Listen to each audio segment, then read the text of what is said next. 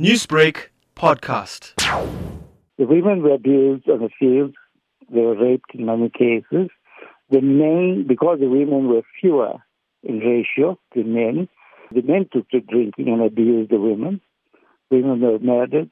Women were physically abused. Some were chopped. Some lost their hands. And when it came to childbearing, they were not given adequate time after childbirth to settle in and then get back to work.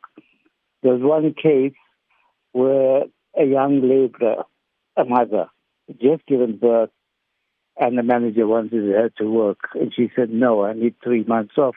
He assaulted her to such an extent that she became deranged. And that's just one example how women were treated. So it was a double jeopardy. The husbands on one hand, management on the other hand. Didn't give our women a fair chance, but we did it. They were able to overcome. They're very resilient.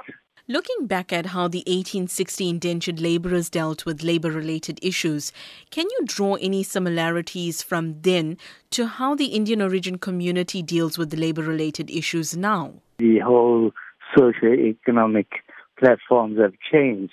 You know, the trade union movement in the early days in South Africa, especially our women and others who worked in clothing factories, they were very, very strong. Most of these unions, especially in South Africa, Durban, were very powerful those days. So we didn't inherit it. We just had the situation in that period, 1834 and 1917, did not allow anyone to fight management. How would you describe the way we've evolved from then?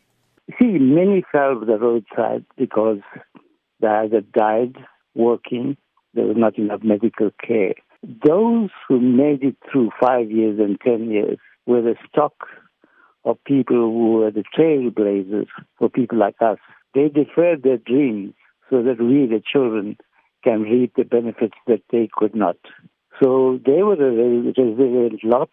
The odds were stacked against them, but they just continued working, hoping that at the end of 10 years they would have saved sufficient money to buy their own farms, or in some cases farms were allocated to them. Others got into farming as well as selling vegetables as market gardeners. If you take all the factors that were stacked against the Indians, they did exceptionally well. It's the trailblazing spirit of the early indentured Indians have taught us a lot. Newsbreak, Lotus FM, powered by SABC News.